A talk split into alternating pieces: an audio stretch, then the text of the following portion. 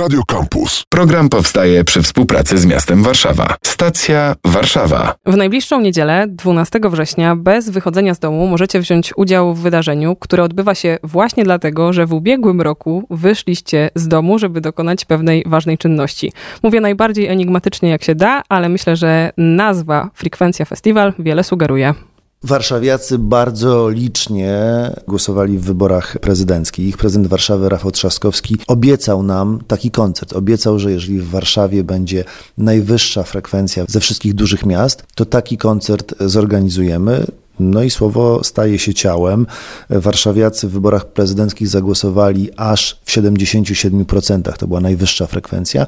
W związku z tym organizujemy taki festiwal. Już 12 września, czyli w najbliższą niedzielę o godzinie 19 na platformie VOD będzie można zobaczyć koncert, w którym wystąpią m.in.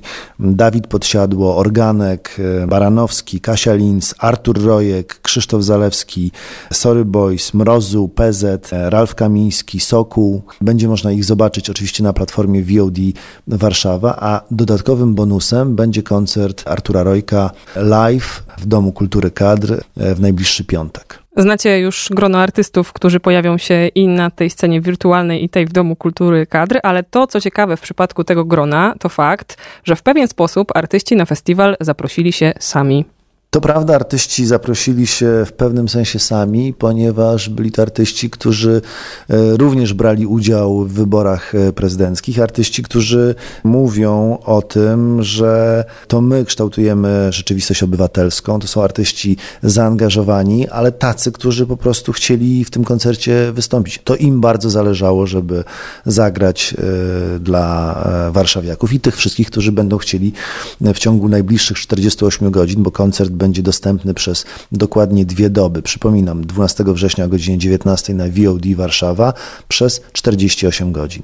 Mówił Kamil Dąbrowa z Biura Marketingu Miasta. Technologia ma znaczenie w dwóch aspektach frekwencja festiwalu, bo po pierwsze oglądacie go na wspomnianej warszawskiej platformie VOD, ale też sam festiwal bazuje na pewnym dosyć nowym rozwiązaniu rozszerzonej rzeczywistości. Świeże pojęcie wyjaśni dla nas Michał Fałat, producent wykonawczy festiwalu technologia rozszerzonej rzeczywistości, czyli tak zwanego XR-u, na początku była stosowana przede wszystkim jakby w sztuce filmowej. Między innymi serial, który dosyć szerokim echem odbił się na świecie i zyskał też rzeszę fanów, czyli Mandalorian produkcji Disneya um, ze świata Star Wars, był całkowicie realizowany w tej technologii. Ta technologia daje to przede wszystkim, że nie musimy zmieniać i budować scenografii. Na dobrą sprawę nie musimy przenosić się do lokalizacji, czy w przypadku kręcenia filmu, czy w przypadku kręcenia klipu muzycznego, tylko możemy ją stworzyć praktycznie od zera i stworzyć ją tak, jakbyśmy ją chcieli, żeby wyglądała. Czyli na dobrą sprawę ogranicza nas tylko i wyłącznie nasza własna wyobraźnia. Każdy z artystów ma dedykowaną dla siebie lokalizację. Każda z tych lokalizacji była inspirowana jednym z e, elementów Warszawy, czyli znajdziemy tutaj innymi Muzeum Neonów, znajdziemy tutaj e, jeden z mostów e, na Wiśle,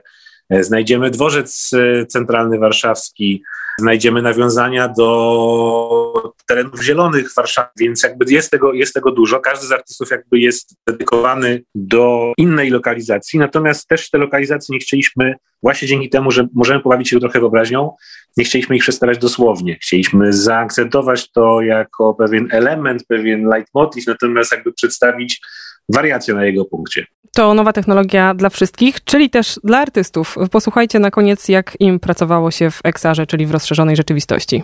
Dla nich to było to tyle ciekawe, że po zagraniu klipu, kiedy szli zobaczyć, jak to wyszło, byli w szoku, gdzie oni byli na dobrą bo nie widząc tego na żywo, w sensie jak stoisz na scenie i w czym jakby na dobrą się znajdujesz, a widzisz to dopiero post factum, no to jest to duże zaskoczenie. To jest trochę tak jakby ja, ja teraz rozmawiając z tobą, za chwilę pokazałbym ci na ekranie, że siedzieliśmy na środku pustyni, prawda? Dookoła nas latałyby dwa smoki i Bóg wie co jeszcze, no i to byłby na pewno zaskoczenie dla, dla ciebie i też dla mnie, gdybym o tym nie wiedział.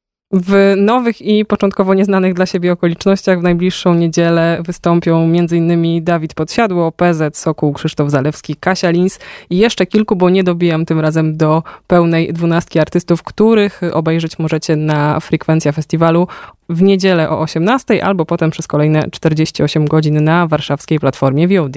Program powstaje przy współpracy z miastem Warszawa. Słuchaj Radio Campus, gdziekolwiek jesteś. Wejdź na www.radiocampus.fm.